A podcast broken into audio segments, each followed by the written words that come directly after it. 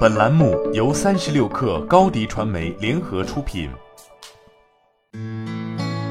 本文来自三十六氪神译局。良好的问题解决方式就是良好的思考，而当你在思考工具箱中加入更多的认知捷径时，就会出现好的思维方式。也就是说，要了解解决问题的最佳心理模型。为什么心理模型对解决问题很重要？处理问题时，心理模型是非常有用的。主要的好处有以下三点：一、停下来，不要让你的初始解决方案成为实际的解决方案；二、了解什么类型的偏见会扭曲你的思维；三、通过避免假设和专注于真实的事实，找到更好的解决方案。现在我们知道心理模型是如何帮助解决问题的，让我们看看。哪些是你应该考虑添加到心理工具箱中的最佳工具？一、地图不是领土。地图不是领土这一说法的含义如下：地图代表现实，但它们不是真的现实，后者极为重要。记住这一点。想想你最近遇到的一个问题，只看地图、统计数字、数据、人们分享的东西，并不总能解决问题。大多数时候，你需要更多的信息。更多现实世界的数据，很少有事情与地图完全一样。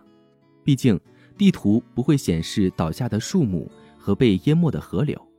同样的，简历并不显示一个人的实际技能，只代表这个人认为他知道的东西。这是两件不同的事情。二，做点什么综合症。做点什么综合症，解释了我们被教导要采取行动。事情发生时，我们总想做点什么。目的是为了更快地解决问题，但做点什么并不总是最好的决定，很多时候不做反而更好。为了说明这一点，想想你买的那些股票，如果你总是在股票价格下跌时做一些事情，你不仅会损失金钱，还会失去理智。三，第一结论偏见，第一结论偏见的心理模式是一种有趣的思维方式，很多人都有。即使你的第一个想法听起来不错，也不要固步自封。一旦你明白第一个想法是阻碍我们思考的东西，就要努力想出一些新鲜的东西，去一个不同的地方洗个澡，出去跑一跑，改变你所处的环境，来刺激你的思维。四、社会证明。当我们不知道如何行事时，我们会向他人寻求建议。当许多人在做同样的事情时，我们倾向于模仿他们的行为，但是每个人的情况都有所不同。他人的行为就应该是我们的行为吗？人多保险的心理模式解释了我们的从众行为，用别人在做什么来证明我们的行为，但这并不意味着它是正确的行为。如果你的思考是基于其他人的思考，你根本就没有思考。五，因喜欢或不喜欢而扭曲的倾向。我们倾向于偏爱我们喜欢的人的意见和建议，而无视不是特别亲近的人的意见。我们根据与某人的关系来调整对其所说的话的思考方式，这没什么帮助。我们根据对某人的喜爱程度来扭曲思维的倾向是有害的。当你与他人沟通时，保持客观是至关重要的。不要仅仅因为你对这个人的感觉而增加或减少他们所说的话的价值。多想想。这个人说了什么，而不是谁在说。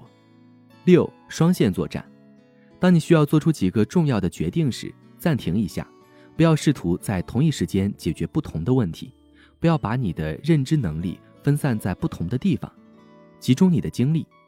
双线作战的心理模式解释说，当我们的精力被分割时，会削弱我们的力量；当我们试图解决几件事情时，也是一样。我们全神贯注于一件事时。我们会更强大，因此要避免两线或多线作战。七，回报递减法则。我们遇到问题时，并不总是需要增加更多的人或更多的资源来解决这个问题。通常情况下，减少资源或人员数量来纠正这种情况是有用的。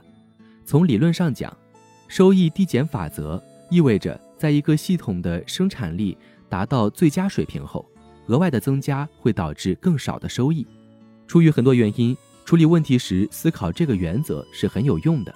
最主要的原因是你可能会因为过于努力的追求更高的效率，反而降低效率。好了，本期节目就是这样，下期节目我们不见不散。